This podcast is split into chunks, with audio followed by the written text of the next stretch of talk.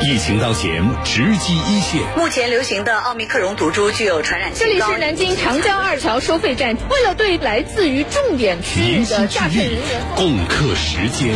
原本这一星期呢，全家是准备婚礼的，现在就是全家一起抗疫。如果有疫情，保证居民的平价买到蔬菜，一切都为了大家。江苏新闻广播抗击疫情特别节目，同心善意，守护家园，传递权威信息，聚焦民生民情，为抗疫的每份力量加油鼓劲。目前，吉林的疫情牵动人心。根据吉林省疫情防控工作新闻发布会上的通报，有五万八千名的志愿者奋战在抗疫的一线。在长春，有一支由见义勇为人员牵头组织的公益消杀队伍，他们奔走在隔离点、封控小区等这些场所。其实，在二零二零年疫情发生的时候，他们就出现在大家的视野之中。而这次长春发生疫情以后，他们又再一次的挺身而出。六个区的医疗，是隔离场所的，隔离场所的隔离宾馆、隔离小区。啊，这些个所有的就是垃圾都是送到我们的收拾。三月二十四号，一支消杀队伍接到长春市生态环境局的邀请，要对处理隔离人员废弃物和医疗废弃物的三个公司进行全面的环境消杀。这不同于一般的场所，所以队长刘星反复的叮嘱大家：走过来，这么跟着我，跟着我，跟着我，跟着我，全体跟着我，很危险的一个地方啊。这所固体废物处理中心除了厂房以外，还有五层的办公楼。队员们需要对办公区、机械设备、车辆、料坑以及焚烧窑等部位彻底消杀，防止物体表面残留病毒。二十名消杀队员分工配合，行动有序。他们都是来自于长春市见义勇为公益救援队的队员。像隔离小区、核酸检测点以及一些相关场所。消杀是针对疫情的一道重要防线，但是疫情爆发以后，城市的消杀力量严重不足，很多单位也就主动找到刘鑫他们过去帮忙。最开始的时候吧是非常困难的，我们呢缺少物资，社会上的爱心人士啊，还有一些爱心企业捐助了防护服啊，像口罩啊，还有这个鞋套啊、面罩啊这些东西。还有人捐了好几台大功率的迷雾机，使本来就经验丰富的刘星他们很快也就成为了装备精良的消杀主力军。上午的十点多，固废处理中心的消杀结束了，还没来得及去下一个处理医疗废物的公司，一个紧急任务就来了。咱们那个长春东口这块那个紧急紧急向咱们求助，咱们一定要注意安全，把这个药量啊控制好。一定这个这个保证完成任务啊！大家有没有信心？好，来动。长吉高速长春东收费站是九台区患者转运长春市区的中转站。这天有新的患者转运过来，运管部门为了保证安全，请队员们对转运的救护车、办公车辆以及办公场所进行消杀。吉林省交通运输综合行政执法局长春分局机场大队大队长金本贵，始终在一线接触的人员比较多，为了大伙的安全，也是为了我们那个办公环境的安全。完，在网上呢看到了咱们这有这么一支队伍，完了通过网上就是连线，来给我们做一下消毒，我们非常非常的感谢。到了中午吃饭的时候，大家也难得放松一下。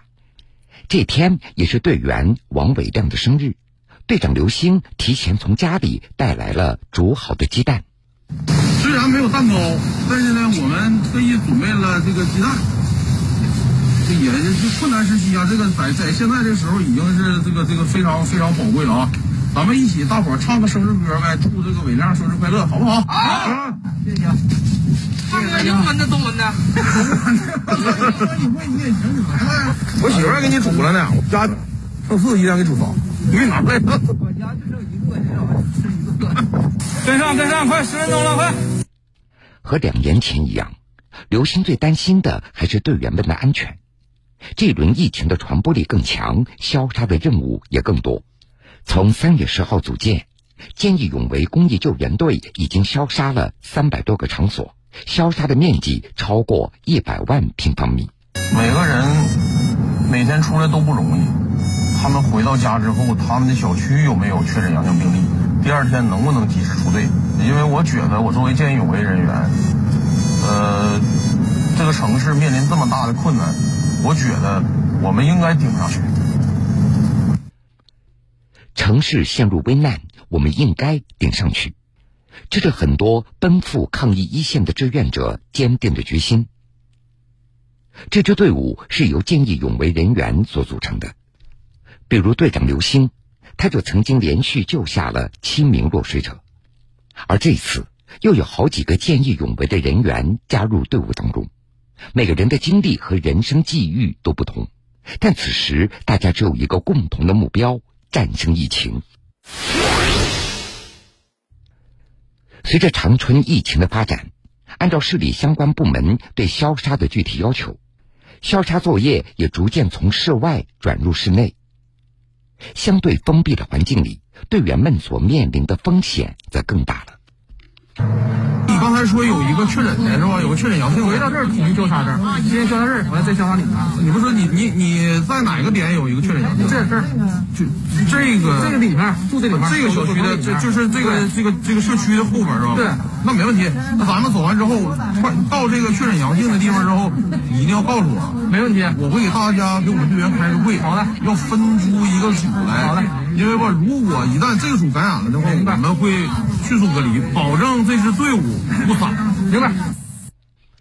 按照队长刘星的说法，当时召集成立消杀队伍的时候，大家就已经做好了心理准备。尤其队伍当中有四个带头人是曾经舍身救人的见义勇为的人员，所以队员们都不缺勇气。军人出身的桂显刚。因为身患尿毒症，他经历过换肾的手术。二零一九年，他在一次煤气爆炸的火海中成功救出邻居。二零二零年疫情的时候，桂显刚就加入到了这支队伍，而这次，读大学二年级的女儿也跟着加入进来了。那时候吧，他就看我整天忙忙乎忙忙活活的，他说就要跟着我来，完了我就没带他，因为是高考嘛。完了，从去年。二零二一年的时候，他考上大学了。完了，我再出来，他就每天跟着我出来做消杀。我爸每天都跟着志愿队工作嘛，虽然我觉得他们就非常的辛苦每天，但是有他们在，我就会感觉非常有安全感。我也想给别人安全感。在队伍当中有一个不怎么讲话的小伙子，他叫江成龙，他是一名新加入的队员。这每次消杀作业。他总是冲在最前面。江春龙还有一个哥哥叫江春成。二零一五年，兄弟俩救上一名落水者以后，江春成却不幸溺水身亡。如果我哥要是能知道的话，他肯定会很高兴的。这代表我哥哥，我俩来参加的。队长刘星告诉记者，未来几天的消杀任务都已经排满了。他们根据轻重缓急也排列了顺序，现在能做的就是让自己快点儿，再快一点儿。在过去的十多天的时间里，救援队的队员们穿梭在城市中，出现在人们需要他们的地方，在迷雾机的轰鸣声中，为他人也为自己驱散着病毒。空荡荡的这个大马路啊，心里也挺不是滋味。很多很多志愿者都在各个角落里边。贡献着自己的力量。现在网上流传一句话，叫“长春定复往长春”，相信一定会那样的。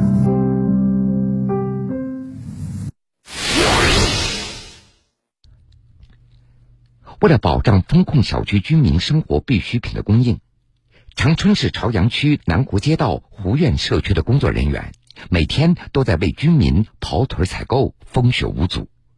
他们也被居民亲切的称为“社区摆渡人”。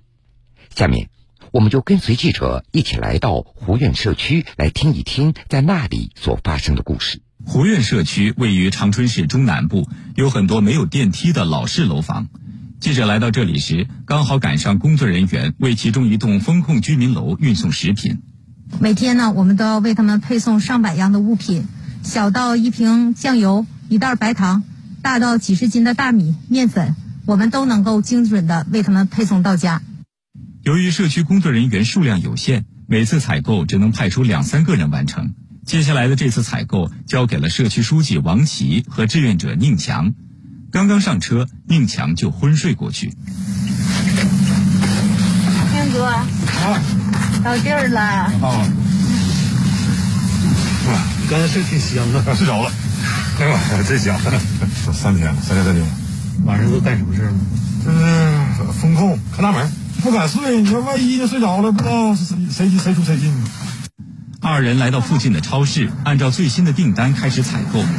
订单上详细记录着居民的需求，重量精确到斤两。苹果、冬瓜、切片面包、韭菜、小油菜。一次采购大概要花费多长时间？四十分钟到一小时。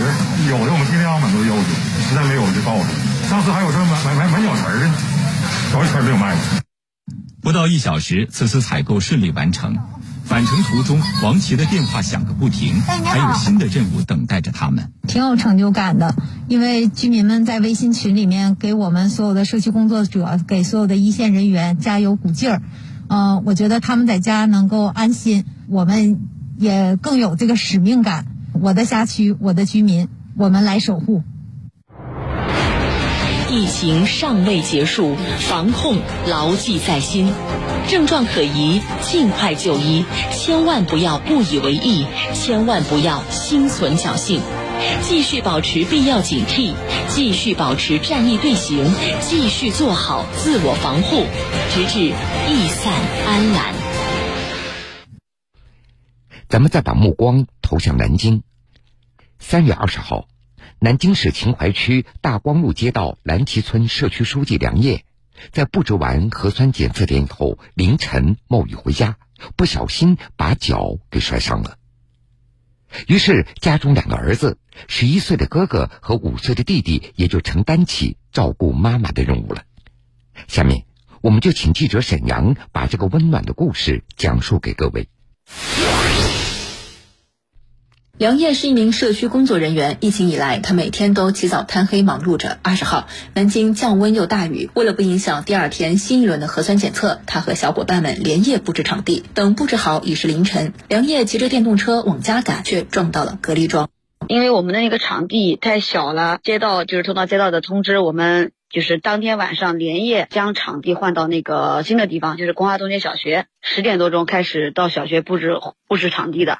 那天晚上正好是下雨，就骑着电动车，带着雨披，视线非常的不好。当时撞完之后腿就不能动，钻心的疼让梁烨不能动弹，赶紧电话家里人，并被送往医院。上午大概是一点多钟，然后我们赶到市中医院去看病的，拍了片子还好，但就是骨头没有没有没有受伤，就是当时半个小时的时候腿就肿得非常大。白天，梁烨卧床休息，老公上班，两个儿子主动承担起照顾妈妈的任务。大儿子韦一红是南京市光华东街小学四年级学生。小伙子骄傲地说：“现在他有两个重任，一是照顾妈妈，二是照看五岁的弟弟。妈妈想下床啦，我上厕所什么时候，就是他可以扶着我去上厕所或者干什么，就是给妈妈倒水呀、喂药，把药拿到桌子上去喂他吃。然后照顾弟弟呢，就是每天晚上带弟弟去洗澡，就是睡觉。上床之后还会给弟弟去讲故事啊。”二十二号早上七点多。哥俩像平常一样早早起床，决定给爸妈做早饭。韦一红说，居家学习这段时间，爸爸晚上会烧一些大荤，有时候会准备一些盒饭，他和弟弟中午热一下吃。有时候他也会跟着视频做美食。看见冰箱里有大人们准备好的馄饨馅和皮，两人决定包馄饨。因为妈妈睡得有点晚嘛，然后起得有点晚，我弟弟就先起来了。我们到厨房嘛，准备给妈妈做饭，然后看看家里有什么东西啊。哎，冰箱里看，哎，有馄饨皮吗？爸爸妈妈包个馄饨吃吧。这一幕正巧被爸爸看到，便拿起手机为孩子们拍下视频。韦一红说，在学校老师曾教过他们制作定格动画。于是他就用编辑软件做成了小视频，视频啊去掉，然后配上音乐，画面和画面转化的这些东西就可以搞好了。当时可以做馄饨就很厉害了，记录一下自己，就自己就第一次能够自己做馄饨给妈妈吃啊。看着懂事的兄弟俩，梁烨很感动。摔伤这段时间，他们真的长大了，他们知道妈妈腿不能动，不能照顾我们，要帮助妈妈，要关心妈妈，所以家庭的亲情更关爱孩子的成长。韦一红说：“很心疼妈妈，也希望所有像妈妈一样依然战斗在抗疫一线的叔叔阿姨保重身体。祝在外面抗疫的这些叔叔阿姨们身体健康，可以早日把疫情给打败。”